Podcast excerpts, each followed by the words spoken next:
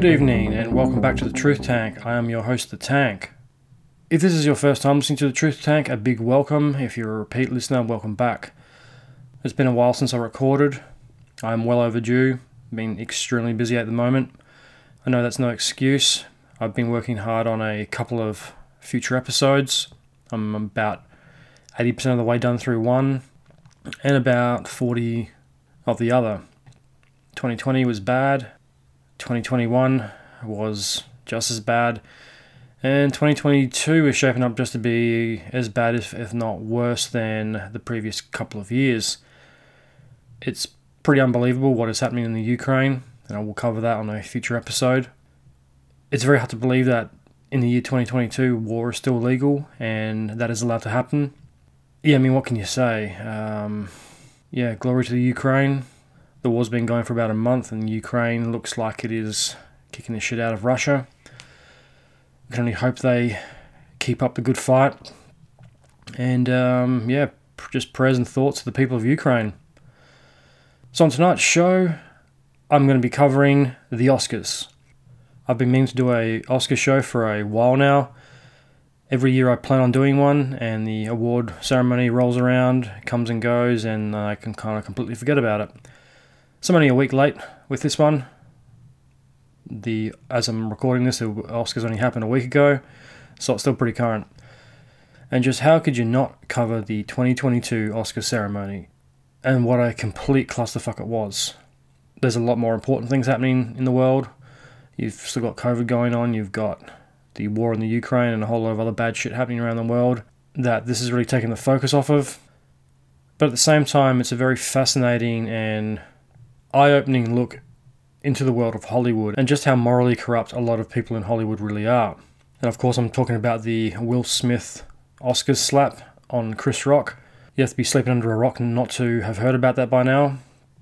It's pretty shocking and disgusting to see that play out on live television all around the world, and how a you know rich, wealthy, very fortunate public figure like Will Smith can conduct himself like that in a public arena. It's a very fascinating part of history. Pretty much everyone has added their two cents to the Will Smith saga. Some think he's right, some think he's wrong. Others are more on, on the fence.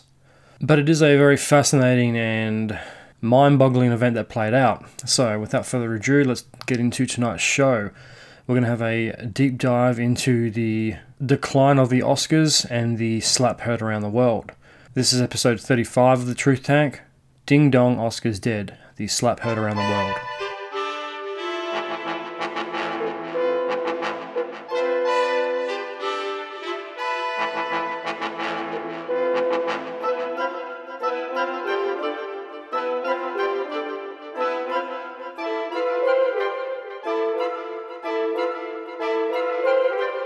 So first up, the biggest issue with this year's Oscars, apart from everything that happened later on, was the removing of categories, more so the technical categories, to cut down on time.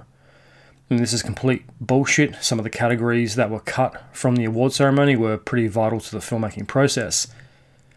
In fact, they're probably the most important aspects of the filmmaking process, and you can't really have a movie without them. So the fact that the Academy chose to cut things like editing, best original score and stuff like that is fucking idiotic. You are literally cutting out the heart and soul of the movie making process, and it really defies logic why they would do this, where there are so many other ways they could cut down on time. They could have cut out some of the fucking stupid jokes, but yet they chose to cut out the vital categories of the filmmaking process, which is a huge insult to the people who were nominated. I mean, they've just worked just as hard as all the actors and directors and producers out there. Don't the people in the technical categories deserve their fifteen minutes of fame like everybody else, or in Will Smith's case, shame? Because that's kind of what the Academy is saying, and it's saying we don't really care about you, we don't really give a shit. You're the technical categories, you're not the pretty people, you're not all tied up wearing your you know ten thousand dollars dresses and your suits, so you can just get your award, we'll pre, pre-record it and we'll splice it into the telecast. And usually those technical categories, there's more than one person who is nominated, so there's usually a couple of people who have to do their thanks and appreciation. But how is it any different to most of the main stars? I mean, Will Smith rambled for about six and a half minutes and he didn't get the orchestra cue to, to wrap it up. They just let him keep talking. despite what he had done a few minutes earlier. There's a very one-sided look to the Academy. They, if you're a celebrity like Will Smith, you can pretty much do what you like. But if your name is Joe Smith and you're in the technical categories, you can fuck yourself pretty much. So some of the removed categories were film editing, best original score, production design, makeup and hairstyling, sound, documentary short subject, live action short film, and animated short film. Those awards were all pre-recorded at a ceremony that had taken place before the Oscars did, which were then edited back into the telecast, probably so they can control the the time. I noticed that a lot when watching it live. A lot of people who accepted awards had their speeches cut, which I found funny because it was a, supposed to be a live telecast, so that there was obviously some type of delay in the recording. In Australia, they didn't cut the swearing out. We got the full unedited version of Will Smith's tirade, where some countries had it edited out because there's a, I don't know, I think there's like a thirty second break between the live telecast and how it's broadcast or something like that. And this is something they tried with the technical categories. They recorded their speeches and stuff earlier, then just kind of spliced them in. It was really weird because they cut a lot of it out. These are some of the categories that um, I'm most interested in. Like these are, this is like I said before, this is the heart and soul of the filmmaking process, and these people deserve their chance to be celebrated just like any actor, producer, or director. Something similar was proposed back in twenty nineteen, but due to a lot of backlash, the Academy decided to change their minds at last minute. Ratings have gone down significantly, and the Oscars decided to finally try and shorten the award show and finally made the decision to cut a lot of stuff out. I found a pretty interesting article relating to just this issue with the removing of categories. It's from the Washington Post. It's entitled, "The Academy is Changing the Oscars and Emerging and Enraging the Industry It Celebrates." It's a slap in the face. There's no pun intended in that title because this was written before the now infamous slapping episode. It's by Travis M. Andrews from the fifteenth of March twenty twenty-two. Alan Heim was positive he wasn't getting the Oscar. I absolutely, this is a quote from him, "I absolutely knew I wasn't going to win," he said, recalling the nineteen eighty Academy Awards in which he was nominated for editing Bob Fosse's All That Jazz. He practiced his speech in the shower anyway, figuring that if the miraculous happened, he didn't want to forget to thank anyone. I don't think there's many celebrities that kind of go off the top of their head in their acceptance speeches. It didn't hurt that Fosse had faith, giving him some advice, despite his protestations. This is another quote from him. "No matter how cool you are, when they call your name, your body will freeze up and you'll turn to stone." And basically that's what, exactly what happened. In Heim's distinguished career, he's edited a wide range of beloved movies, including The Notebook, American History X, and Network. But winning the Oscar for All That Jazz, standing on stage in front of his peers on live television, and being recognised for editing, a craft that often doesn't receive much attention, stands out as a particular highlight. Yeah, I've always had a soft spot for editors because uh, editing is fucking hard. Editing this podcast takes a long time and can get pretty tricky and very confusing very quick.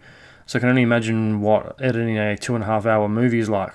"It's a wonderful experience to walk around with that thing, to carry that wonderful statue," Heim said. "It also led to more work editing films. It was a perfect experience," he added, "and it shouldn't be denied. Yet for many this year, it will be." In a move that Heim, who now serves as president of the Motion Picture Editors Guild, referred to as degrading, a snub and a slap to the face. The Academy of Motion Picture Arts and Sciences announced in late February that eight categories would be removed, and they were the categories I read out before. The Academy also announced at hashtag Oscars fan favorite and hashtag Oscars cheer moment, two fan-voted categories for whose winners selected online would be announced during the ceremony, and its voters entered into the sweepstakes with prizes ranging from free movie tickets to giving out an award at the twenty twenty-three event, which I don't think they did that. I don't remember hearing it or seeing it when I watched it, because they've always said they're going to do that, include a popular vote or a fan vote, but they never ever seem to telecast it, or if they do, they it doesn't make it onto the broadcast, because what would be the real point, because there's no trophy being handed out for it, I guess, so in the end it kind of means nothing. The moves come after a decade of declining viewership, and I can't imagine why there would be declining viewership in a three and a half hour Oscars show. The moves come after a decade of declining viewership. Last year's telecast was the lowest rated in history, which has found the Academy making or proposing several changes, including the expansion of Best Picture nominees from five to ten, and the quickly retracted plan in twenty eighteen to have a popular film category.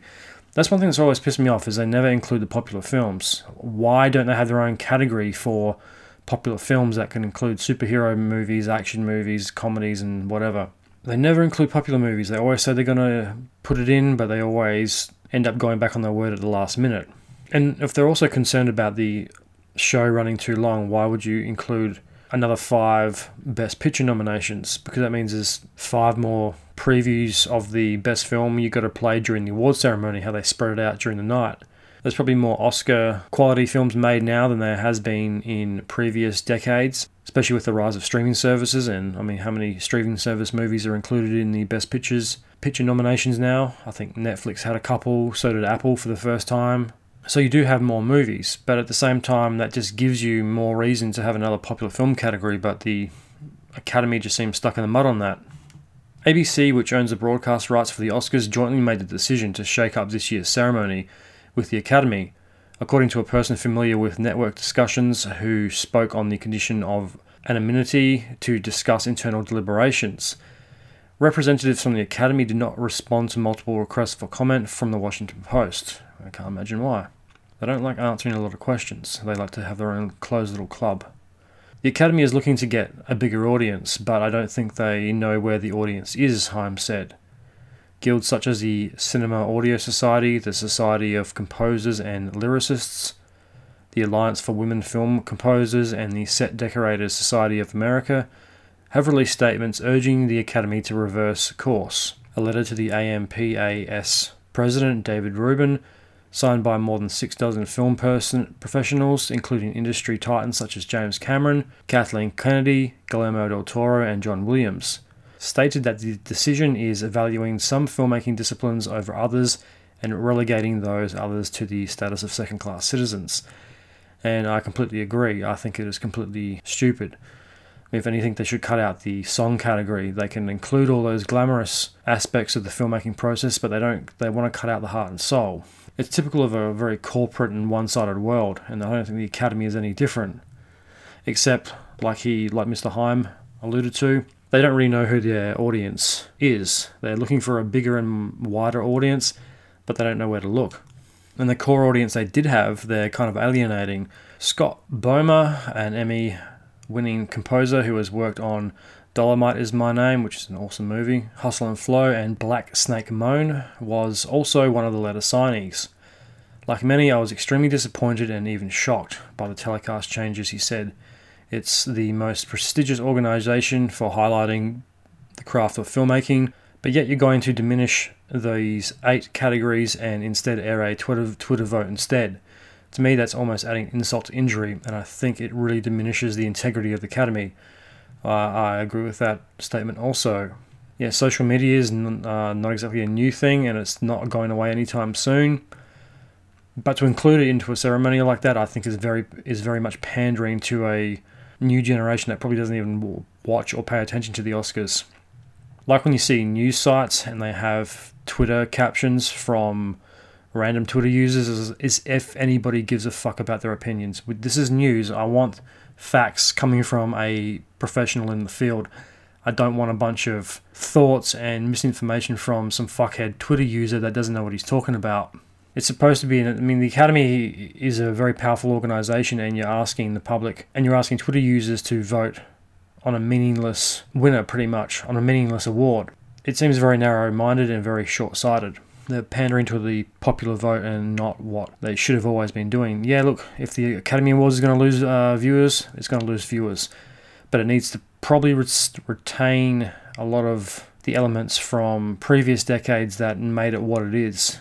Trying to change it without knowing what that change is is, is not going to do it any favours. It's going to make it even more convoluted, and it's going to push more viewers away. And that in itself diminishes the prestige of the award. Part of the appeal of the awards show, Bomer said, is the thriller of discovery, and often that discovery comes in the categories where movies that might not be up for Best Picture can still be recognised. This is a quote. This whole thing is making the Academy less relevant instead of more relevant, which is what they're going for. He said, it's actually having the op- opposite effect. The more they pander to social media and modern culture, the less relevant the Oscars become. people like that kind of old world stuff. It's why the hipster revolution kind of has been so prevalent, is people want to retain a certain part of history and the way things used to be done. And, you know, if you're going to have a award show that celebrates film and the people who work in the industry, you might want to include all of them and not alienate the core heart and soul of the movie-making process and of the industry. Obstinately, the reasoning for the change is to keep the historically long broadcast to a clean three hours in an attempt to increase ratings after twenty twenty-one's record low of fewer than ten point five million viewers. For comparison, the two thousand eleven ceremony a decade earlier drew approximately thirty-nine point five million. But many question how these changes would boost numbers and if it's even possible to reclaim that audience. Last year, when the ratings were announced, I remember thinking to myself, that is your core audience. Your ride or dies, said Matt Nigella, who runs the Next Best Picture website and podcast. Anyone who tuned in last year to watch your show are the people that you're going to get every year, no matter what. You either have to accept that this is the way things are, or you can keep trying to change things and alienate your core audience, which I think the Academy is doing brilliantly. That's the one thing they have managed to achieve in the last five years, is to alienate their core fanbase.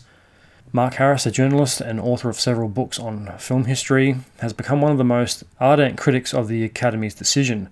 This is a quote from him. "The holy grail of the Oscars has become this imaginary A B C viewer who is eagerly waiting for there to be fewer awards. No old people, no artsy movies, a super fast-paced, and Spider-Man." He tweeted the day that the changes were announced. And I guess the Academy is going to chase that mirage right over the edge of a cliff. Harris, who referred to the decision as panic-based and a result of several flaws in thinking, in an interview with the Post pointed out the ratings across all award shows and television have been declining for years, not just the Oscars. Yeah, and good point. I mean, people just don't give a shit about shiny statues and award shows like they used to. There's the modern world has uh, far more pressing issues to contend with rather than a shiny statue. And yeah, he's he's also he's one hundred percent right in saying that they're chasing, you know, this new viewership right off the edge of a cliff. They're trying to appease uh, viewers that aren't really their core fan base and aren't really who their target demographic should be, who aren't the target audience they really want, because these are the people that are going to jump ship as soon as it quote-unquote gets boring again, or they do something minor and change it and upset them. You're trying to appease a generation that has the attention span of, what, thirty seconds or something like that before they get bored and want to move on to something else. I think goldfish have a better attention rate. And that's kind of the core audience that they want, they're trying to go after, the Twitter users, the social media users, and the people that don't give a shit about this stuff in the first place. And the quote continues, "Nobody ever made a good decision about a television program by catering primarily to people who don't like the show, and that's what's happening now," Harris said. "These people are all allergic to the, to a basic truth, which is that we live in a much more culturally fragmented universe than we used to, and there are many, many options for things to watch besides the Oscars." This is also coming from the same Academy that tried to ignore streaming services for years, and yet a portion of their Best Picture nominees are all from streaming services, so go figure. The Academy must be very foresighted to not be able to see the rise of streaming services and just how prevalent they were going to be to the future of filmmaking. So what's happening to the Oscars ratings is due to cultural forces that can't be undone or engineered by the people who make the Oscars, he added. "The Academy Awards are one of the very few times for one night that achievement in all areas are put on a fairly level playing field. If you're a sound engineer or a maker of shorts or a visual effects technician, you get your moment the exact same way that an actor who's paid twenty million dollars for a movie or a famous director gets their moment." And that's a very key point, is, yeah, the Oscars has usually been a pretty level playing field.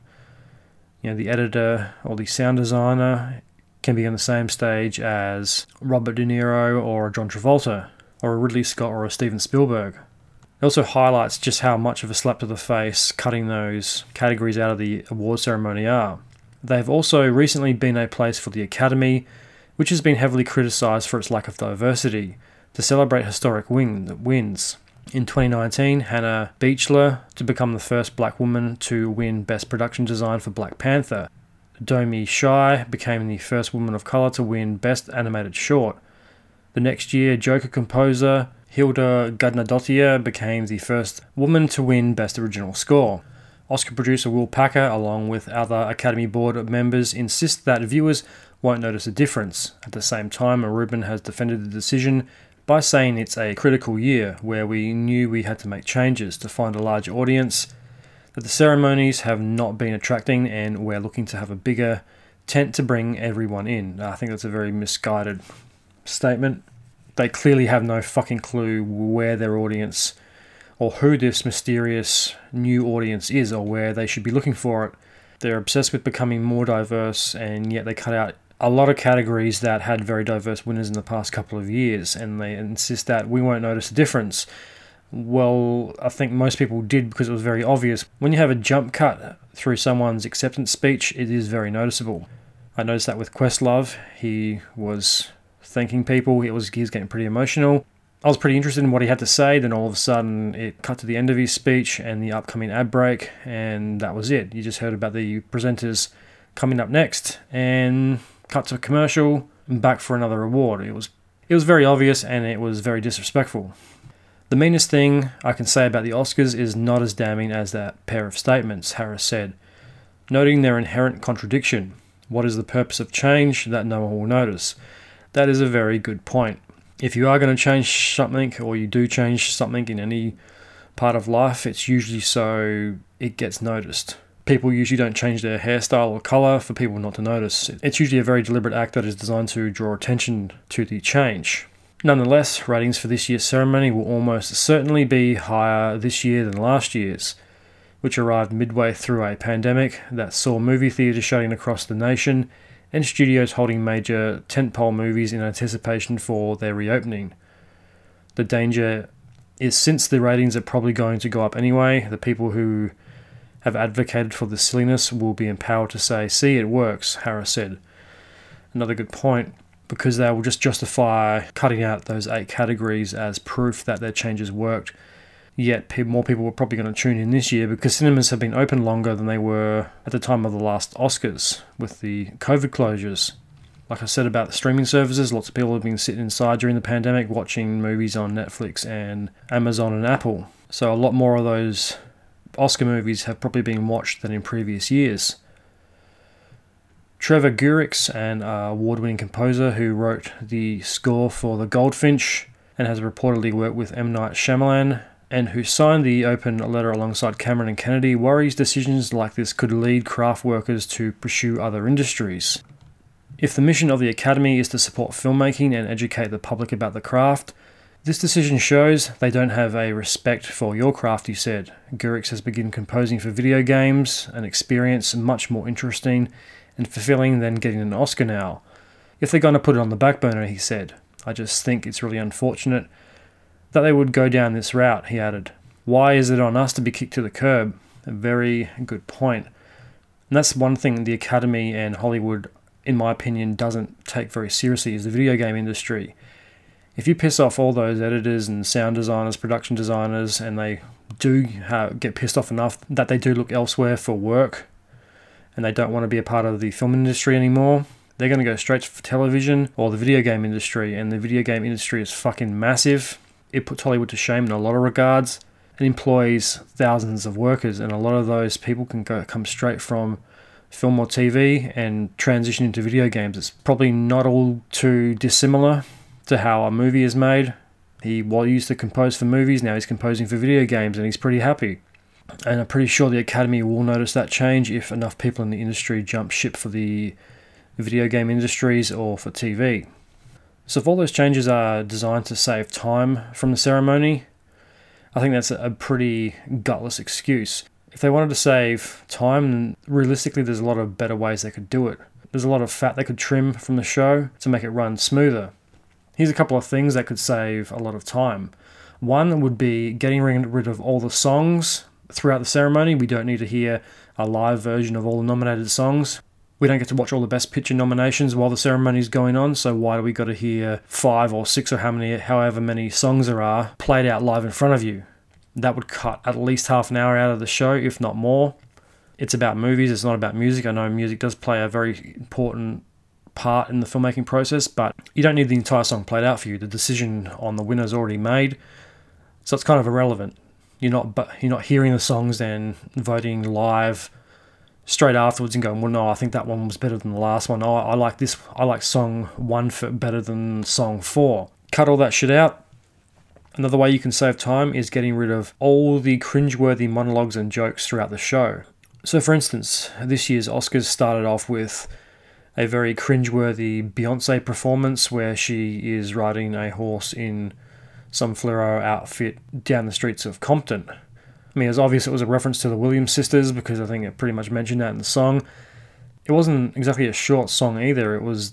It felt like a mini movie played at the start of the award. It was a very long and drawn-out song. It went longer than it should have. I think it was over five or seven minutes. And that went straight into the three hosts, because you can't uh, host a show with one person anymore. You need three kind of funny comedians to host the host slash not host the Oscars now. And then they had a ten-minute monologue that was kind of funny. It made some strong political points, but they weren't really strong enough that they would offend anybody. They were kind of just middle-of-the-road type stuff. You cut all the jokes and songs and all the cringy monologues out of the Oscars, and you've probably cut forty-five minutes to an hour out of it. You could also cut down on the amount of previews for the Best Picture. Most people know the movies that are nominated. You're not exactly going to watch them before the ceremony anyway, so previews are really just for the television public who may or may not have seen the film. They should also shorten the acceptance speeches. If you're going to have multiple people, they each get, you know, a minute and a half to talk, depending on how many people are on stage. Individuals get two or three minute speeches, and that's it. And after that, you get shot in the back of the head. No, they should uh, start the music, close the curtains, bang, you're off the stage, next person on. Maybe get rid of all the stupid cutting to the crowd all the time and all the, you know, fashion shit and all that other crap that goes on. If you did all that, you'd probably find you cut an hour and a half out of the show. And you could streamline it and have a two and a half hour award ceremony, make it nice and tight. Everyone in, everyone out. You wouldn't have to stay up till midnight watching it. The Academy would achieve its goals. They'd get more people tuning in. More people would like it. It would seem obviously a lot faster paced, but it'd also feel like it, there's a lot more put in it rather than spreading it out over three and a half hours. It would feel like a lot more is being packed into it. And that's the one thing the Academy really has overlooked, is that no one's got time or the patience for a three and a half hour, four hour award show anymore. The modern world has changed. People just don't put the importance on all that glitz and glamour. The Oscars now has just become the absolute height of pretentiousness and hypocrisy and a blatant showing off of wealth and social status in a world that has drastically shifted from the glitz and glamour of the old world Hollywood, that is the twenties, thirties, forties, and fifties. It seems like they are trying to relive an era that doesn't really exist anymore. And I really think that the Academy is out of touch. Each year they try to get back as many viewers as possible, but ultimately, in the end, they just end up losing more and more viewers each year because they don't really have a clue who their target audience is anymore. Uh, does anyone really care about the Oscars anymore, or the gold shining statue you get for getting paid millions of dollars to play a character in a movie? There's obviously more to it than that, and I have a big respect for the film industry and the movie-making process, but I don't think it's as important as it used to be. I mean, I used to love watching the Oscars. I used to get excited about watching it, and especially in the last ten years, I just care less and less and less. Especially within the last five to six years, it's become so heavily politicized and seems so rigged, because there's always a theme or some type of agenda they're trying to push, so it makes it very hard to like or want to follow the Oscars anymore. So the big question that looms over the Academy and the Oscars in general, is the Oscars still relevant? Are they relevant in the modern world, or is it just a ego-stroking wank fest for the rich and the famous? The other thing I've noticed with the Academy Awards that I, I think is a little annoying is each year there are more and more non-film industry people there, that is the cool people that aren't a part of the film industry that the Academy thinks will draw a bigger and broader crowd. The cool people are usually guest presenters of an award. This year, those cool people were Tony Hawk, Kelly Slater, and Sean White, which I didn't even know who the guy was. I had to look him up, and turns out he's a snowboarder. So, I mean, are they, are they trying to appeal to the extreme sport audience? Because I don't really think they give two fucks about the Oscars. I've noticed that in the last couple of years they've had a lot a lot more athletes. And yeah, some athletes do appear in films and stuff, and I'm not talking about them. I'm talking about the ones that haven't done anything film related for that year, but are just there because they were asked by the Academy to be a guest presenter. Yeah, guest presenters, there's nothing wrong with that.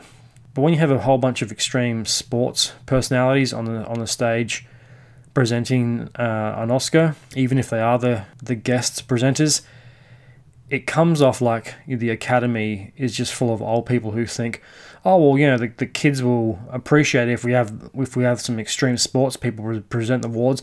Yeah, that will get the kids watching. If we have that Tony Hawk fella and Kelly Slater and Sean White, yeah, that will get the kids watching again. That will give us a more broader audience. It comes off as kind of confusing and just kind of sad, really. I mean, in other years they've had other athletes attend and present awards. The Williams sisters have been to several, and obviously they were there this year because they had a movie made about them, which was nominated. That's understandable, and that's not what I'm referring to. The exception to athletes and cool people is if they're in a movie or the movie's about them. While doing the research for this show, I also found out that the Academy is also trying to broaden its horizons and diversify the members of the Academy.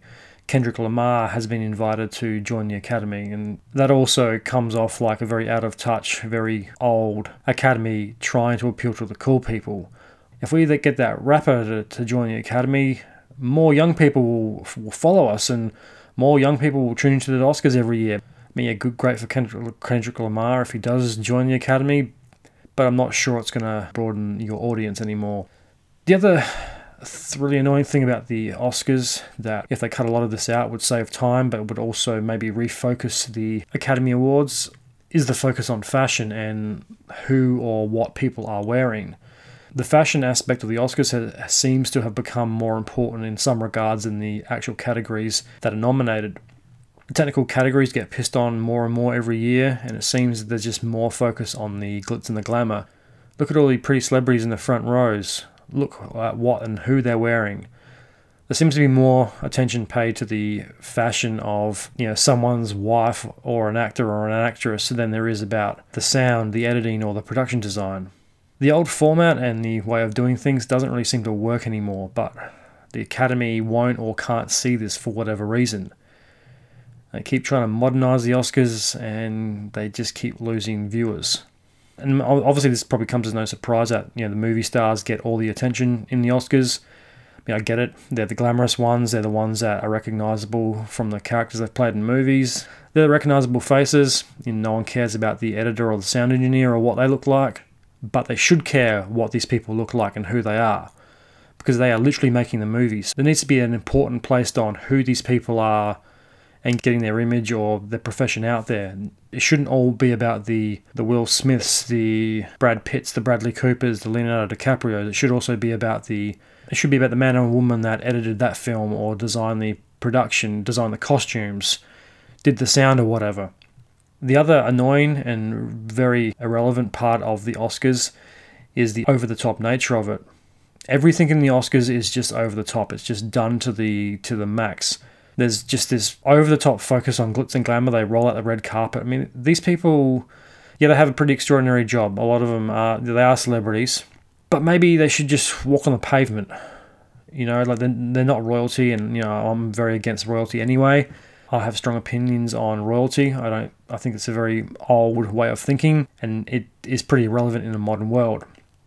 Everything at the Oscars is just so over-the-top and so very wasteful, and this is a... We're living in a world now where you have to be mindful of waste. You can't can't do things the way we have been doing things, because it's not good for the planet, it's not good for human beings, and it's not really working out.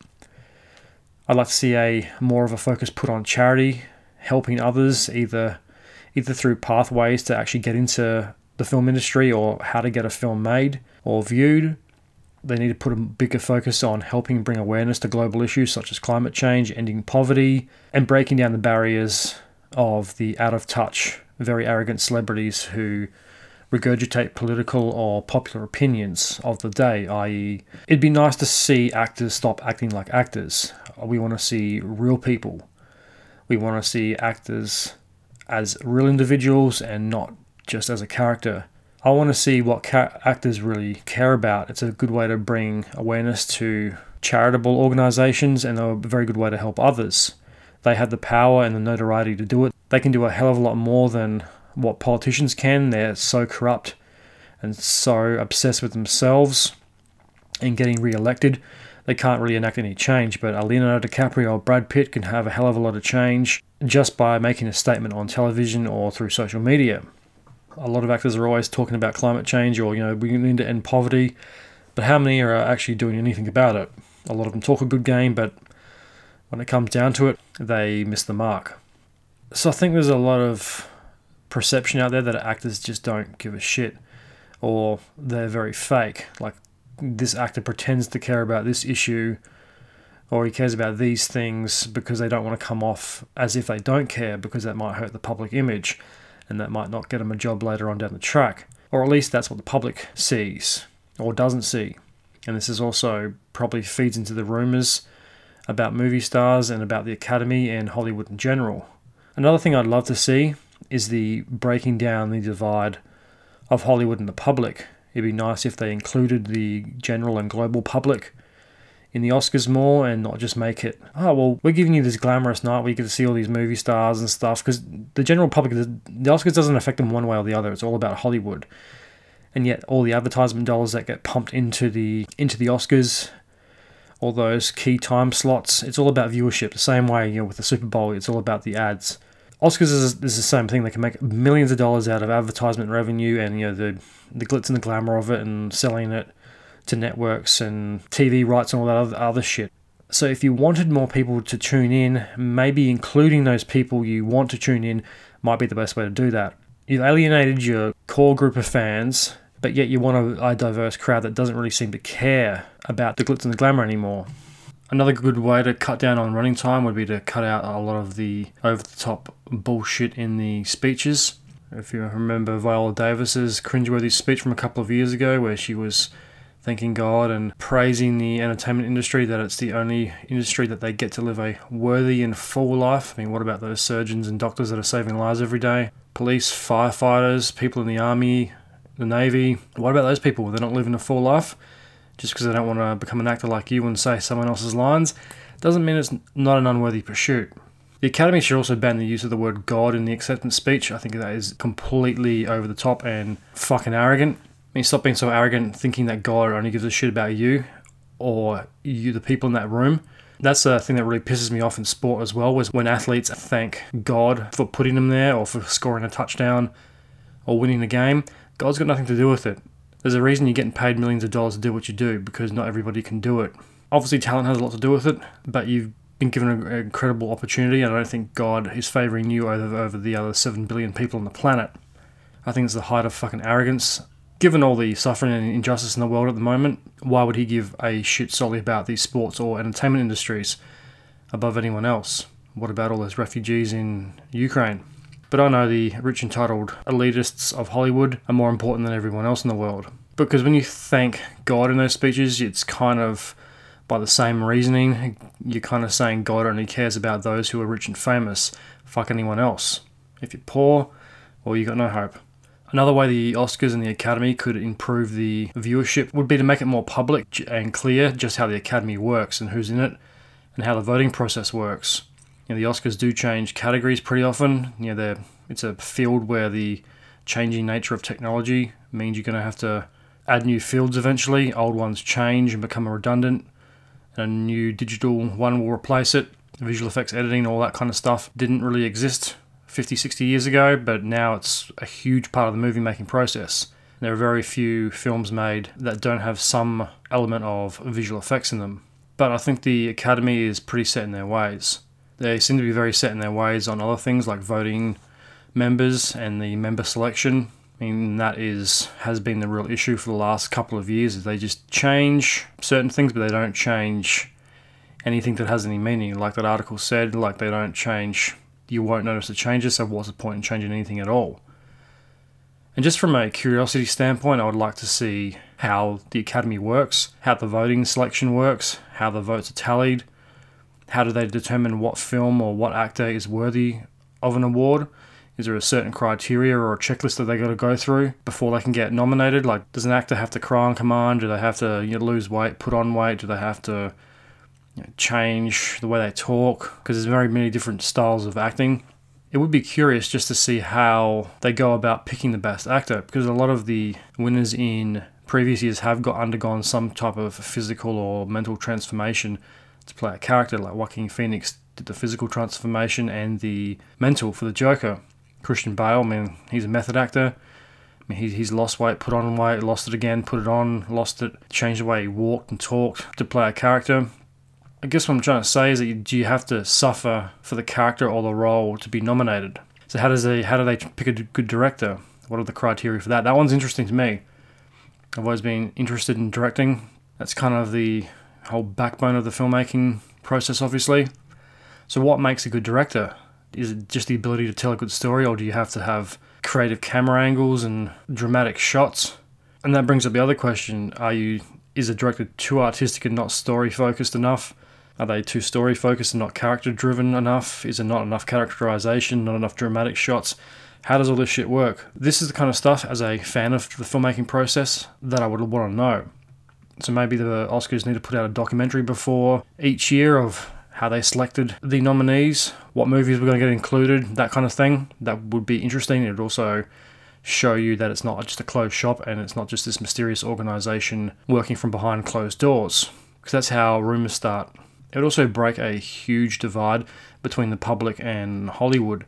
It would show to a degree, hey, look, we're real people too. This is you know, our job. We want to we want to let you behind the curtain so you can have a look at what we do, what we have to go through to pick a an Oscar winner.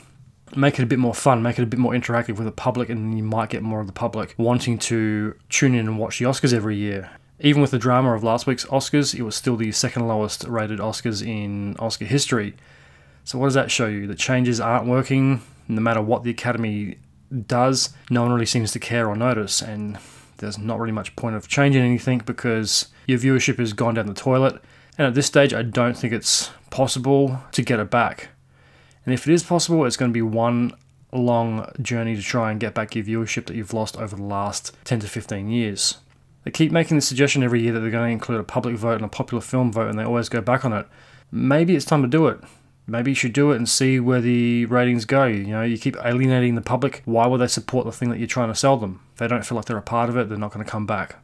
And that's the real big problem with the Academy. The Academy comes off like some sort of shadowy, mysterious organization that's up to no good. It needs to be appeased and have its ego stroked by every winner who gets a trophy on stage, which only adds fuel to the fire. I mean, I don't think there's been a, a winner in history who hasn't thanked the Academy. Now, rightfully so. These are the people that are voting for them, so they should get a mention.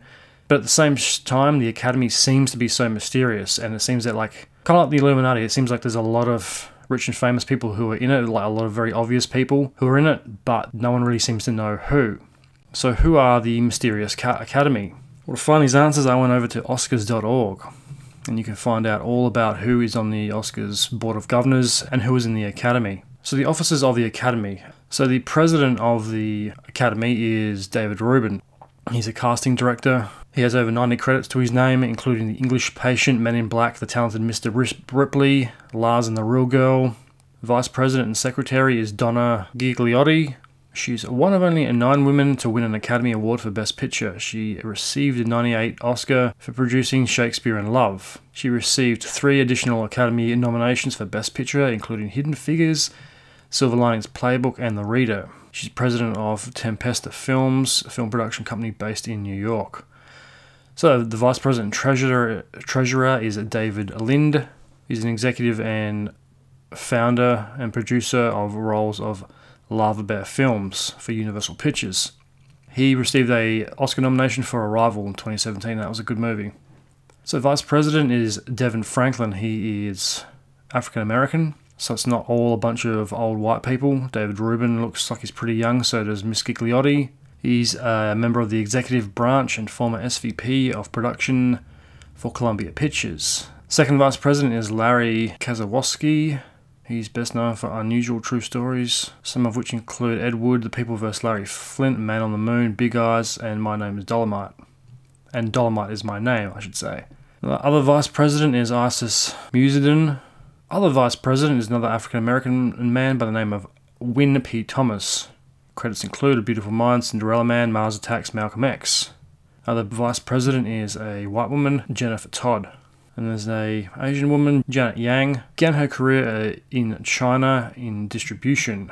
The credits include The Joy Luck Club, People versus. Larry Flint, Shanghai Calling, High Crimes, which is a shit movie, Dark Matter, Zero Effect, and the Oscar-nominated animated film Over the Moon. The C E O is Dawn Hudson. She was the director of Film Independent. Started as a non-profit, small non-profit. Now it's a nationally recognised entity.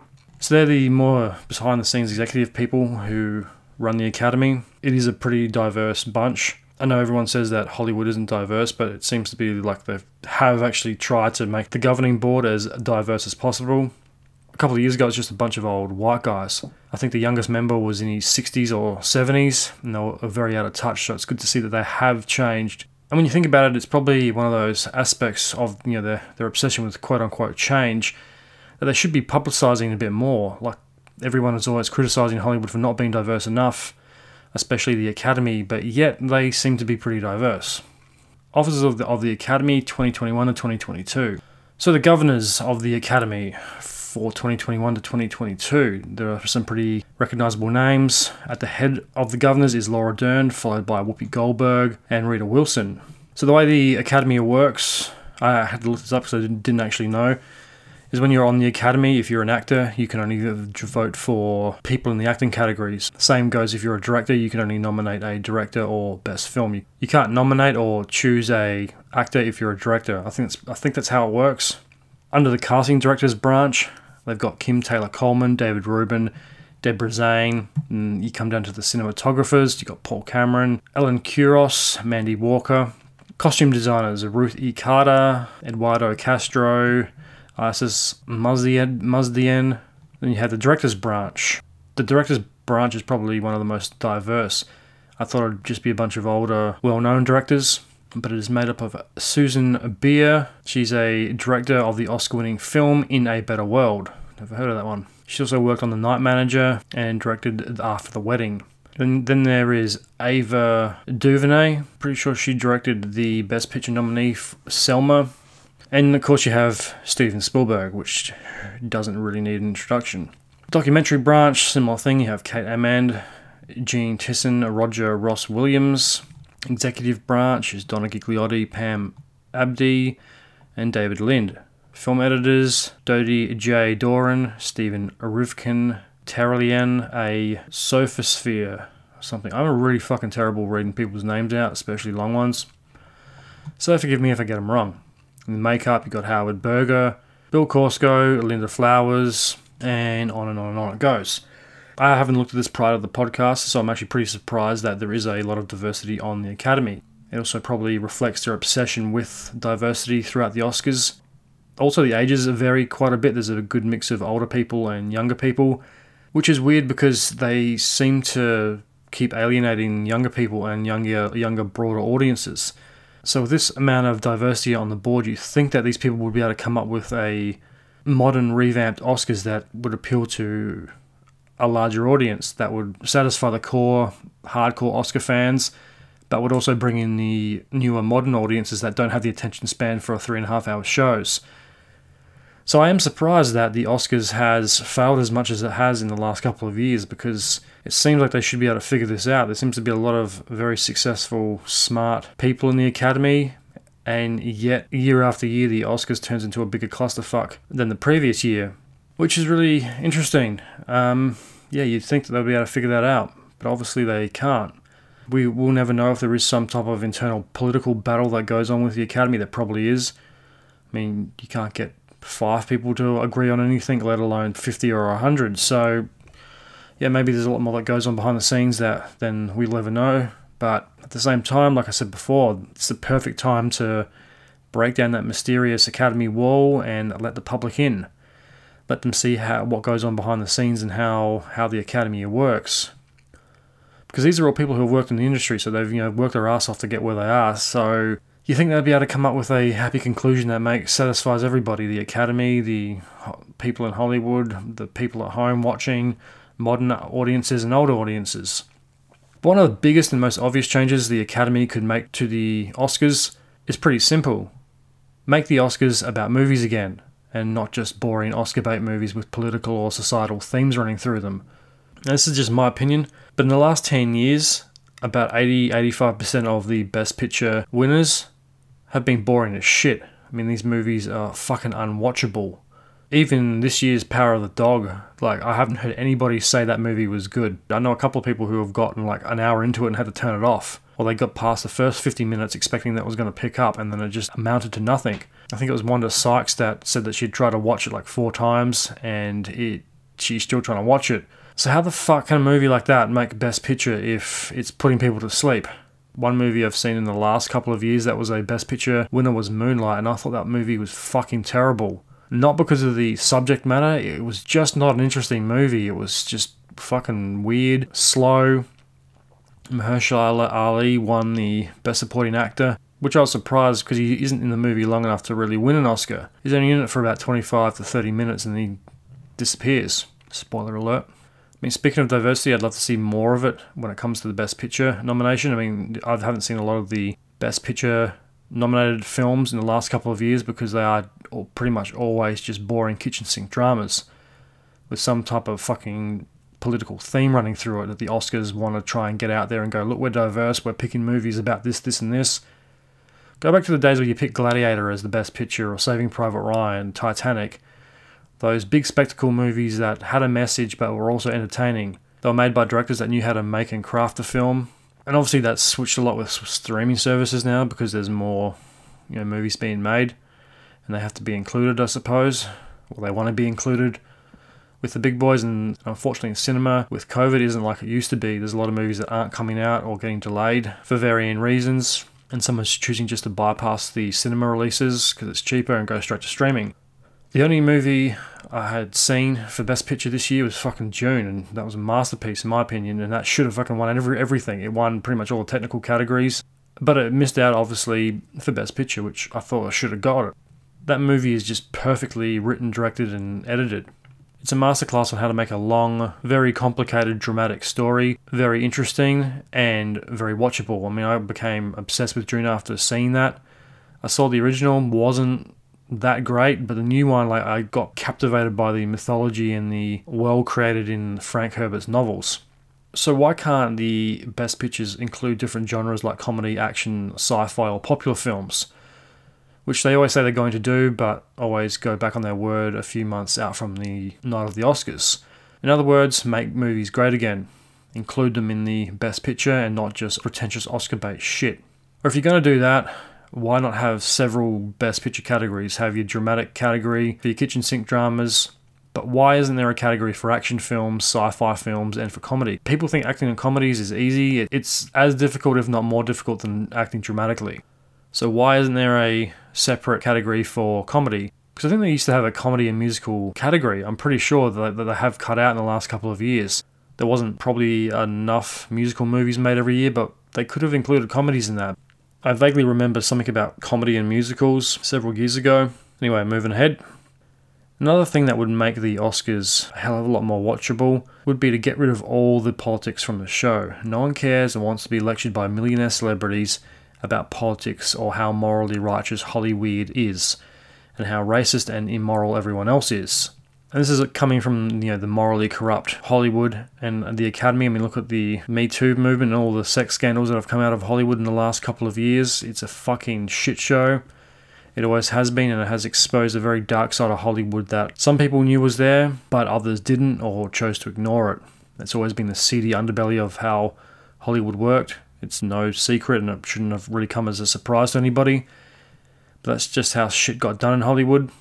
Now the dirty secrets have come out to the come to the surface, and they want to try to make amends for them. Yet these are the same people that like to lecture everyday people about politics and environmental concerns, and don't really seem to do shit about them. But probably the most annoying and patronising part of the Academy Awards is all the hypocrisy. Year after year, you hear these celebrities gushing over issues, and then, you know, two days later, they're caught doing something, or they say something that completely contradicts what they, you know, quote unquote believed on the night in front of a camera. There is a lot of hypocrisy in Hollywood. I mean, just look what happened during the ceremony this year, that is the, you know, the Will Smith incident. How many times has Hollywood lectured us on violence is not the answer, toxic masculinity is wrong, sexism is wrong, the way we treat women is wrong, we're all a bunch of racists, there's not enough diversity in Hollywood, there's not enough black actors, there's not enough Asian actors, there's not enough Latino actors. There's too many white actors. There's not enough white actors. How many times have we heard this shit over and over and over again? And yet no one did anything when Will Smith physically assaulted Chris Rock on stage in front of billions of people around the world. And the most bamboozling thing about that whole incident is that he was allowed to stay. He was allowed to stay in the front row. No one asked him to leave. Security wasn't called. It was a very big what the fuck moment. And yet thirty-five minutes later, when he's accepting his Best Actor award, everybody cheered and applauded him like nothing had happened. They even gave him a standing ovation after his very convoluted and rambling speech about love and light and peace and all this other shit. Yet he had just assaulted Chris Rock prior to that. I mean, if anything, he probably should have been accepting the award from a jail cell or from backstage somewhere, or they should have had a proxy accept it for him. He probably should have been taken out of the auditorium, him and his wife. He shouldn't have been allowed to stay. And this is the same Hollywood that sat back and did nothing and applauded him like some type of hero, but more on that later. So cut the hypocrisy, cut the Hippocratic bullshit, stop lecturing people on political and societal views, and just get back to making movies and celebrating movies without the politics. So, going back to politics for a sec, we don't need any more political advice from Hollywood. You know, when the hosts start making political comments all the time throughout the ceremony, it gets a bit fucking annoying. It really does get on your nerves, because you just want to sit there and watch the awards for the films. It's a night about movies and movie making, and that's what people want to watch it for. They don't want to sit there and be lectured or listen to a political or societal commentary by people who are so removed from the problems they're complaining about that they have no idea about the actual problem to begin with. You know, when the hosts start making political com- comments, things get very cringy very quickly. Like a few years ago, when every second comment and every second joke was about Trump and why Trump was bad and why people shouldn't vote for him and they should vote for the other guy. I'm not political at all. Couldn't give a fuck who anyone voted for. I don't like politics. I don't like politicians. But the the Academy Awards are not the arena to protest a political candidate or a president or whatever. Trump has no place at, at the Oscars. Neither does anything political. In years gone by, that hasn't really been so much of an issue. It's just in the last ten. And this is all coming from the extreme left of morons of Hollywood. These people are so incensed by their own self-importance and righteousness, they have pretty much lost their grip on reality. These people don't know what the real problems of the world are. They don't know, they don't care, they don't want to find out. And this is coming from some of the most morally questionable people in the public eye. And this is not all celebrities, obviously. There are exceptions. A lot of celebrities don't voice their public opinion about politics, and some are so over the top with their political views it makes them very hard to like. So people like, you know, Tom Brady or Steph Curry, athletes like that, don't voice their political opinions, and nor should they. They're, they're athletes. No one is going to ring up Tom Brady for political advice or, you know, get him to talk about the upcoming election somewhere. It's not his field. So people like that know how to play the game. When you don't voice your political opinion, more people like you. That can end a lot of relationships really fast or make people not like you. It's when people start voicing political opinions. Oh, did you hear so-and-so's a Republican or so-and-so's a Democrat? Who gives a fuck? So that's what makes people like Tom Brady or Steph Curry very likable, is they are about the sport. They're about being the, about playing and perfecting their craft as well as they can. Most athletes don't make their political opinions public knowledge, unlike a lot of actors. This doesn't make you wonder the political views of actors. Are they their own, or are they trying to show the powers that be, that is the freaks that run Hollywood and make the decisions on what gets made and by whom? Are they trying to show them that they, they're aligned with their woke liberal agenda? Because it's very hard to tell with actors, because they, they are actors, do play characters. It is very hard to tell do, if they actually believe half the shit they say or not. It's very hard to tell. Unfortunately, as good as it would be to see the removal of all politics from the Oscars, it most likely will never happen. Because the movie business, like pretty much every other business, is political. Politics and business strategy dictates the decisions made by film studios and executives. The way things that are run at film studios are very much the way things are run at the Academy. They're out of touch. They're looking to expand an audience without really having any direction of what or who that audience is. And the film industry is a business like any other, and just like every other business, they're driven by money and power, and these movie studios and television studios are no different. So let's have a deep dive into how you win an Oscar.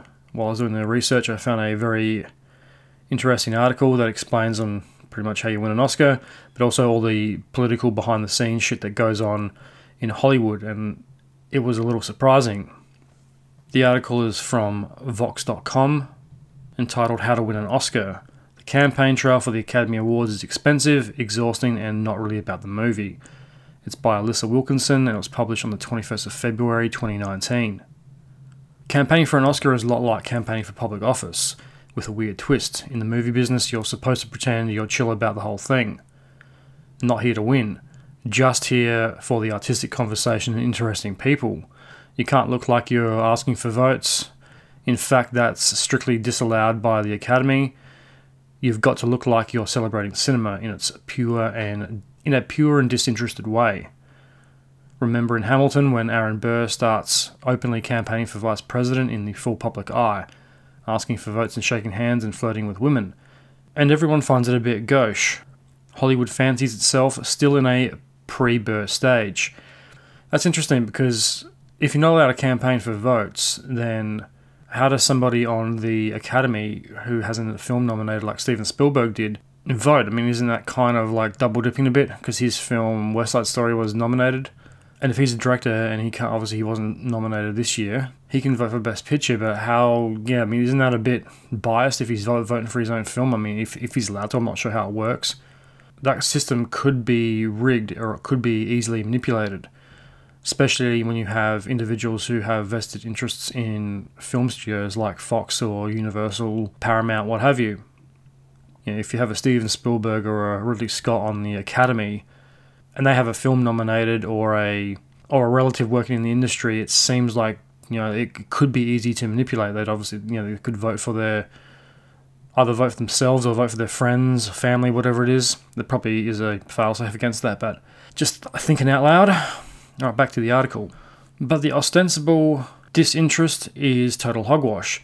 You need only follow the Oscars chatter and trade publications to know that for the past twenty years or so, Hollywood studios and production companies have hired strategists and consultants to run Oscar campaigns, spending millions of dollars to catch the attention of the right voters who could help push their films to victory. Okay, so we're starting to see how things are voted for and how the Academy works. So in twenty sixteen, Variety estimated that studios spend anywhere between three million dollars to an upward of ten million dollars to lobby Oscar voters, according to a twenty seventeen New Yorker story about modern Oscar campaigns. That's fucking ridiculous.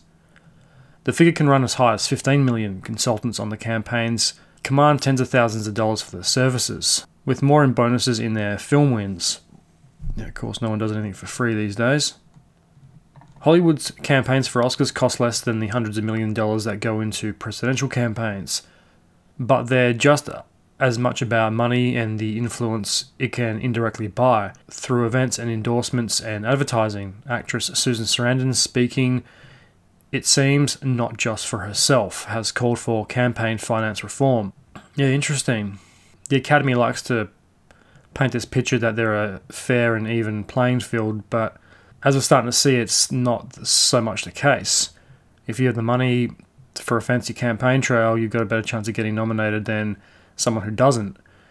When you think about it, it's actually a pretty clever strategy. If you have a film that isn't a commercial success that you've spent, you know, like you know, twenty, thirty, forty million dollars making, and it's not making the returns at the box office, if you spend a couple more million dollars, classed as a tax write-off for advertisement purposes or whatever, if you can do that, all of a sudden your thirty million dollars film that only grossed three million dollars at the box office gets the tick of approval from Oscar, gets nominated, and all of a sudden millions of people want to see it, all because it has that gold Oscar sticker next to the poster. And if it wins, then all of a sudden that thirty million dollars film that's only made three million dollars makes one hundred million dollars. So it's a good way to kind of counteract a commercial failure of a film and make it a prestigious success, even if the film is shit or not. That's kind of clever. Back to it. Studios pick their candidates based on electability and pour money into them, targeting Oscar voters with ads, mailers, screeners, events, and a lot more. As a film critic who also reports on the industry, I'm a part of the audience for these campaigns. Even though I'm not an Oscar voter, I receive some of the mailers and event invitations, which fill my email inbox and my real mailbox for a few months at the end of each year. So in a way, this is kind of bribing re- reviewers to get positive reviews, or you know, to to get a decent review, kind of like how companies pay for good reviews on their websites about products.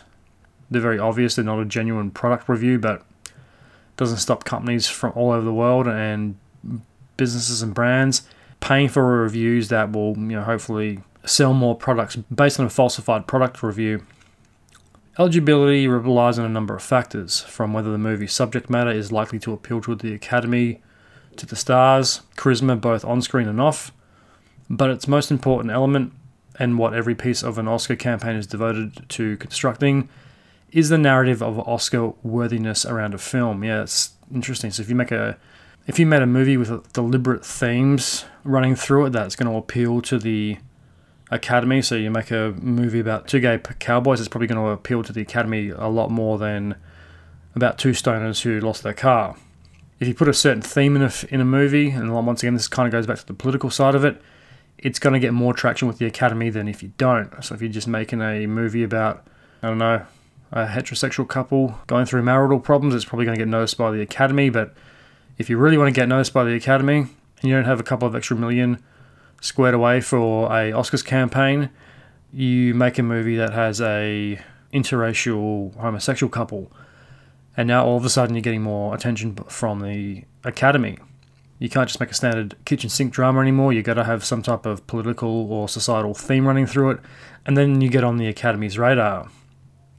So that's kind of sneaky, kind of smart.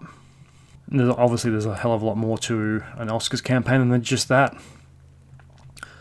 A good narrative matters just as much as, and sometimes more than, the film itself in determining who ends up with the gold statues on Oscars night. It's possible to build a narrative around a less than ideal candidate that compensates for what they lack in appeal. If you can spend enough money on a good campaign and make a voting body think their votes for your candidate mean something, something that's important to them, then you've done most of the work. Just look at this year with Will Smith. I mean, obviously there was a lot of things going on with that guy that no one wanted to acknowledge. He spent years making himself Mister Nice Guy, only to have it publicly exposed in front of billions of people. But that's not the image the Oscars want to project. They're supposed to be a glittery, glamorous event of celebrating an art form, the king of all award shows, something magical, something worth aspiring to. They're supposed to be recognising the best movie, the best performances, the best cinematography, the best costume design, not the best Oscar campaign. And yet the reality is different. All Oscar campaigns take some calculated steps on a path to winning, just like presidential candidates do, like aligning the candidate with a viable archetype, reflecting values that appeal to voters, participating in campaign events, racking up good endorsements, and maybe playing a little dirty too. Every piece of a successful Oscars campaign is focused on crafting the belief in voters' minds that this movie not only can win, but should. That's what makes an Oscar movie, and running the campaign often starts with everything but the movie itself. Very interesting. If you play the game and you manipulate your Oscars campaign, you can definitely target your film to the Academy. Yeah, that's interesting. So this is this whole side of the Oscars I didn't know existed. I had no idea this kind of stuff went on. I figured there was a side to the campaigns that was, you know, probably it was very political. Obviously, I know they spent a lot of money on these campaigns to try and get the movies out there, but I had no idea just how deep the layers of the Oscar campaign goes. It's pretty much a full-time job just campaigning for the Oscars, and it, in some cases it costs just as much, if not more, to have a successful Oscar campaign than it does to make the film. A good Oscars campaign begins with getting the movie story straight. You've made a film, the reviews have, have been good, people like the movie, and now the studio wants to run it for the Oscars. What do you do first? Figure out a compelling narrative around the film, and then get people to buy into it. This is why we made it. Not just how we made it, but why we made it. These are the people that made it. You're trying to give the movie a human face. Producer Jordan Horowitz explained to me. Horowitz is no stranger to Oscar campaign strategies. He produced the acclaimed twenty sixteen film La La Land, another film that I've never heard anyone say anything good about, and briefly became a sensation after the infamous onstage mix-up at the twenty seventeen Oscars, during which he gracefully ceded his Best Picture acceptance speech to Moonlight's producers, after realising his film had been announced erroneously as the winner. And years before that, the first film he produced, twenty ten's The Kids Are Alright, was nominated for four Oscars, including Best Picture. This is a quote from him. "Crafting that narrative that both is the movie and beyond the movie is a huge part of the conversation," he continued. "How you market the film, who goes to see the film, how they talk about it, all of that feeds into the narrative of the movie, especially during awards season. Getting a film's narrative right may be the single most important thing that any Oscar campaign can do. The goal is to identify how a movie fits into the archetype that appeals to potential voters, then captures those voters' hearts, minds, and imagination to earn their support, which is true of movies and true of politicians. After all, as the quip goes, Washington is just Hollywood for ugly people." Pretty funny quote. Unfortunately, movies and politics are pretty much joined at the hip. Pretty much any form of business is political in one way or another. And unfortunately, you can't really escape politics. Even when you want to go to the movies and just switch off and just watch a good story, there's always something political going on, whether that's in the story or behind the scenes. One of the main advantages of Barack Obama, for example, was that he never had to articulate why he was the candidate of change. Laura Olin, who oversaw Obama's digital strategy during his twenty twelve re-election campaign, told me, "You could just look at him and be like, oh, that guy's different. His name is different. The way he looks is different. He's a different race from every other president we've ever had. So much of the power of his story and his values were rooted in where he came from. Some movies have narratives baked right into their D N A, just like Obama did. They come out of nowhere. Think of a sleeper hit like this year's A Quiet Place or a low-budget film like Moonlight. They're representative of the future. Think Black Panther or Avatar. Or they're the stories we need right now, often the pitch for movies like two thousand six Best Picture winner Crash, or this year's Best Picture nominated Green Book. Others require a bit of a careful strategizing to develop the narrative that's appealing to voters and makes the movie stand out in a crowd. But the important thing is to think in terms of archetypes," Jim Margolis told me. Margolis is a political consultant with a long history as an advisor to the Democratic presidential campaigns. Most recently, he served as a senior media advisor for Hillary Clinton's twenty sixteen presidential campaign. Did she get her money back, or did he get fired for that one? Before that, he worked on both of Obama's presidential campaigns. He's also worked with clients in the entertainment industry. Margolis pointed to both Senator Barry Sanders and Obama as examples of established archetypes. In twenty sixteen, Sanders was the little engine that could, who surprised everyone by making a race out of it and carrying on to the end, even when it looked like improbable or impossible. Margolis explained, "During Obama's primary run against Hillary Clinton in two thousand eight, Sanders had the advantage of running against the inevitable candidate, thus positioning himself as the underdog, the unlikely candidate of change. I think for successful political candidates," Margolis continued, "there is a dimension that's not all about policy. It is much more about how people relate and react to that person as an individual, to what they see in them. People want to vote for the politicians they find motivating and inspiring, and that desire prevails when it comes to movies too. Voters respond to films whose surrounding narratives resonate with them. That's why the archetype a movie fits matters in the movie's Oscar campaign. You can detect Hollywood's favourite archetypes in the narratives that develop around movies as award season approaches. They come up in interviews, in promotional materials distributed to the press, in chatter about specific films." Interesting. So that's why they choose to release the blockbuster movies at certain times of year, because these are the movies that probably aren't going to get recognised by the Academy or, you know, win awards outside of the technical categories. One of the most loved Hollywood archetypes is that of the underdog, the movie that almost didn't get made. The script or the story that spent years struggling to find a filmmaker or studio executive who would put their shoulder behind the project and see it through. And as a bonus, the underdog narrative works whether the finished film turns out to be an acclaimed but low in earnings or a huge box office hit. So it's a good way to get some of your money back if you have a low budget film. Consider Black Panther, which was the rare distinction of being both twenty eighteen's top grossing film and a Best Picture nominee. It's also a superhero movie, which has historically been the death knell for a movie's Oscar chances outside of the technical categories. Christopher Nolan's Dark Knight, The Anomalous Exception, was nominated for ten Oscars and won two, but notably was not nominated for Best Picture, which is a crime. But Black Panther didn't have an easy path to this point. Wesley Snipes wanted to make a Black Panther movie in ninety-two, but it never happened, though the idea laid the foundation for Blade.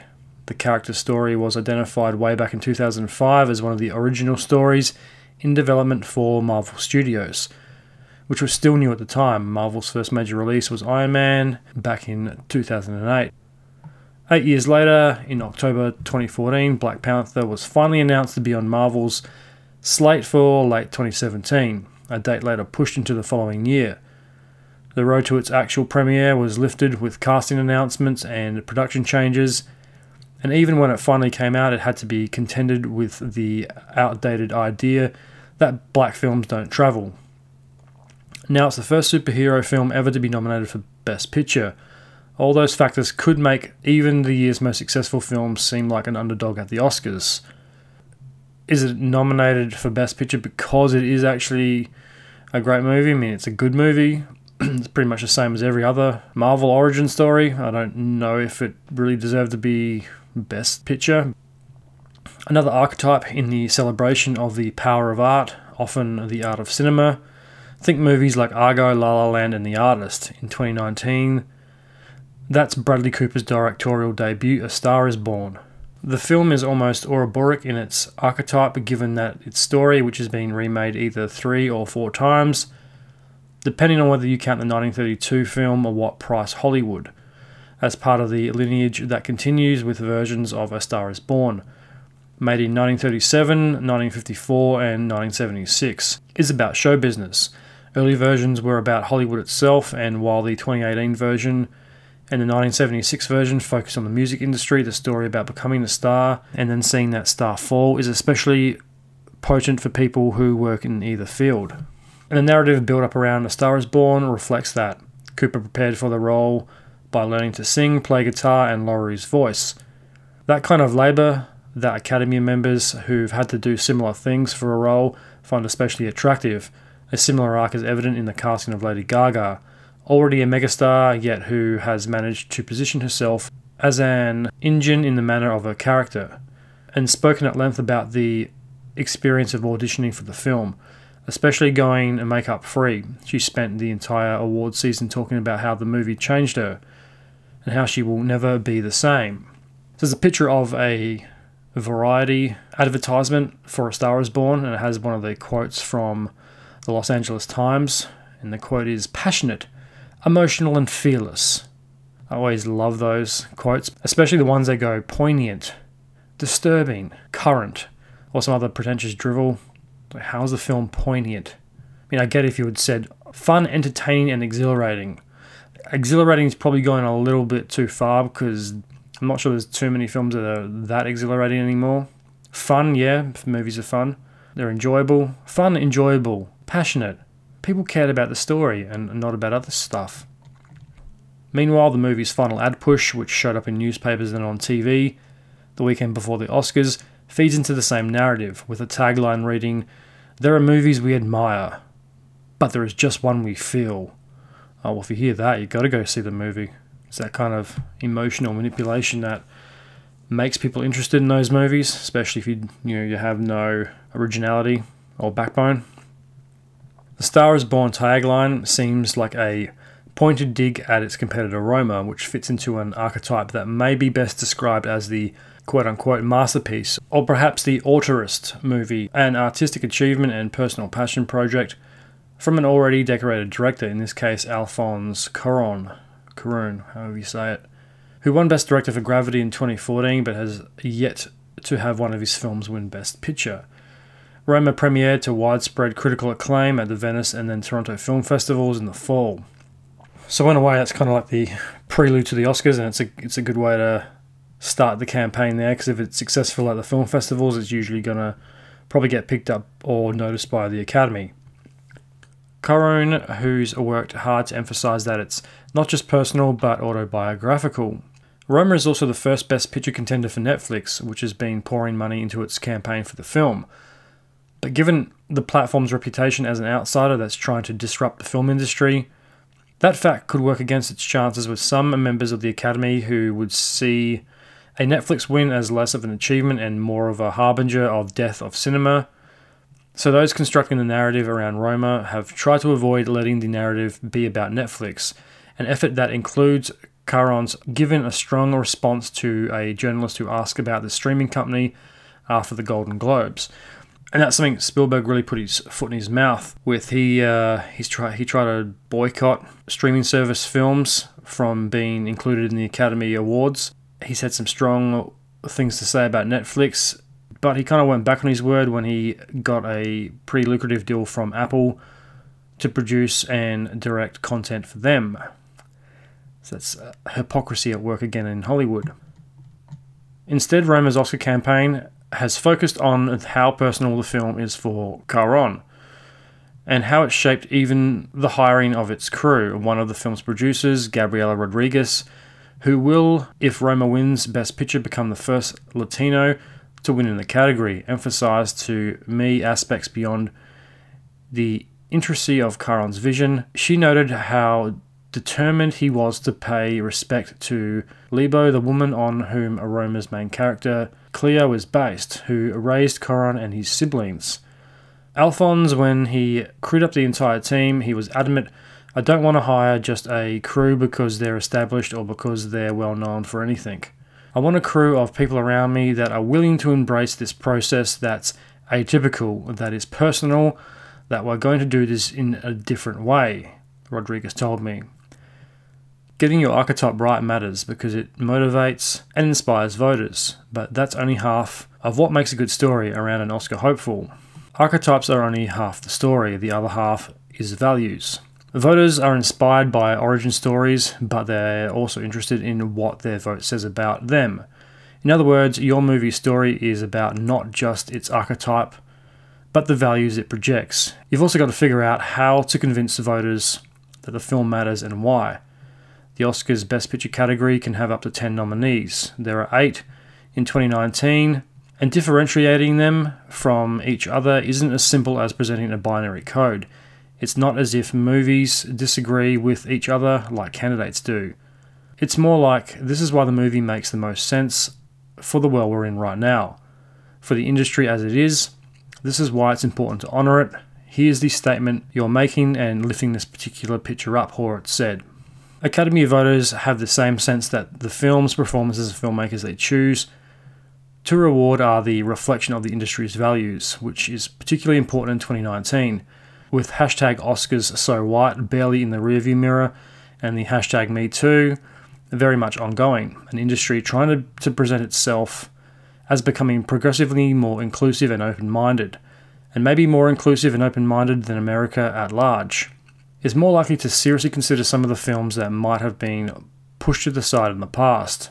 That's why, for instance, Black Panther stars Lupita Nyong'o and Michael B. Jordan returned to the press circuit long after the film left theaters to talk about the impact of their film a year after it came out, reminding voters that Black Panther has had a tangible effect on audiences and the film industry, was important for the keeping it at the front of the Oscar viewers' minds as the as they begin choosing winners. And Black Panther is a great example of a film that hits more than one sweet spot for voters. It's not just a mega hit blockbuster with a story that projects specific ideas about blackness. It's also a film in which audiences and Academy members might see a representation of themselves on screen. It feels to many like a transformational film, one that represents the future of Hollywood. Contrast the transformational feeling of Black Panther with A Star Is Born, a film that is beloved by many but doesn't do anything that voters haven't seen before, which could be good or bad, depending on whether a voter approves of the direction Hollywood's currently headed in. So it seems there's a lot that goes into selecting the film. And by the sound of it, it comes down to individual taste.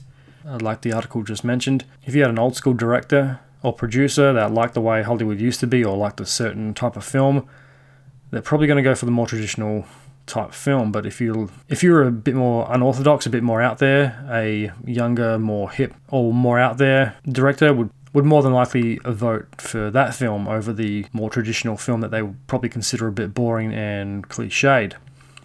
Or consider Green Book, which feels like the kind of movie about racism Hollywood used to make in the nineteen nineties. One that suggests that we could work out our problems if we could only talk to one another. Many of the people who made these, those movies are still likely voting on the Oscars. Whether it's the zeitgeist year to year, there are movies that would be an awards movie one year, that wouldn't be an awards movie another year, Horwitz told me. So much like a political campaign, it's about trying to read the tea leaves. Sometimes movies get pushed into the binary choice political framework, even if they don't have a clear political message. In twenty seventeen, when Moonlight and La La Land emerged as frontrunners for Best Picture, they were promptly p- pitted against each other, not just as films, but as avatars for, for politics in America roiling after the twenty sixteen election. La La Land, painted by its detractors as whitewashing pablum, who's supposed to represent Donald Trump in this schematic. Moonlight, on the other hand, was less Hillary Clinton than the legacy of Obama. Horwitz chuckled when I asked him about it. Well, it got very reductive, he said, adding, the twenty sixteen election had just happened, and there was a lot of raw emotion. People ascribed a lot of stuff to those two movies in particular. They both had to carry a lot of water for a lot of different things. But again, that's what happens. Same thing happens in a political campaign, right? People project their hopes and fears onto a candidate. We saw that happen with Obama. We see it happen with candidates all the time. We're talking about art at the end of the day, right? You can project feelings onto art and emotions onto these pictures. You can wind up projecting those hopes and dreams and fears and all those things onto a candidate. Even if a film doesn't get rolled into current cultural debates, something that's harder and harder to imagine, with each passing year, a vote for its a vote for it is a vote for a particular vision of Hollywood. It's a representation of the values the voter wants to project, as well as whether they find the film relatable, and that can have a great impact on where votes go. Mix the values of film with the archetype it fits into, and you have a potentially powerful voter magnet. A story that can make your movie stick in the minds of Academy members as they sit down to fill out their Oscar ballots. But there's a lot of time between the release of a film and someone casting their Best Picture vote, including the whole campaign season. A lot can change over that time. Running a successful Oscars campaign means knowing how to target your voters. And that is where the cinematic rubber meets the long, long road. And that is a good place to end this podcast. We'll pick it up in the next episode in part two. Of Ding Dong Oscar's Dead. It's a very interesting article, very eye-opening. It exposes a side of the Oscars and of Hollywood that is not very often seen by the public. A lot of that was completely new to me. I had no idea about the Oscars campaign trail and how hard people had to campaign to get a film noticed by the Academy. So it was very eye-opening stuff. That was from Vox dot com. Vox dot com is a great source of information. They have a lot of very well-researched articles. So I recommend looking them up and looking up the article I just read if you want to find out more information. That article was entitled How to Win an Oscar by Alyssa Wilkinson. So in part two of Ding Dong Oscar's Dead, we'll continue our deep dive into the world of Oscars campaigning. And we'll pick the article up where we left off. We'll be looking at the more personal side of an Oscars campaign, such as the campaigning done by actors, directors and producers to try and get their films noticed by the Academy, such as turning on the charm offensive, from hosting parties and Q and A panels to giving out gifts. And we'll also have a look at the dirtier, more dodgy side of Oscars campaigning and look at some of the tricks and tactics used by studios and individuals to try and discredit their Academy Award competition. So definitely stay tuned for that. That's been recorded. I just need to edit it so it won't be a, such a huge wait for part two, as is the case for most of the podcasts I put out. So definitely stay tuned for that. Alright, that brings us to the end of the show. A big thank you to everyone who made it to the end. If you would like to support The Truth Tank, there's a couple of things you can do. Follow and like the Facebook page. Rate and review The Truth Tank on iTunes or Spotify. Subscribe to the podcast wherever you get your podcasts from. Tell your friends and family, people you think might like it. Help spread the word around. I'll be back in a couple of weeks with part two of Ding Dong Oscar's Dead, the third part of the... the fourth part, or third part of the epic look at bioweapons is in production. It's nearly finished, so I should have that in a month or two, as well as a couple of future episodes that are in the works. Right, big thank you to everyone who listened. As always, I'm the Tank. This is The Truth. May the truth be with you.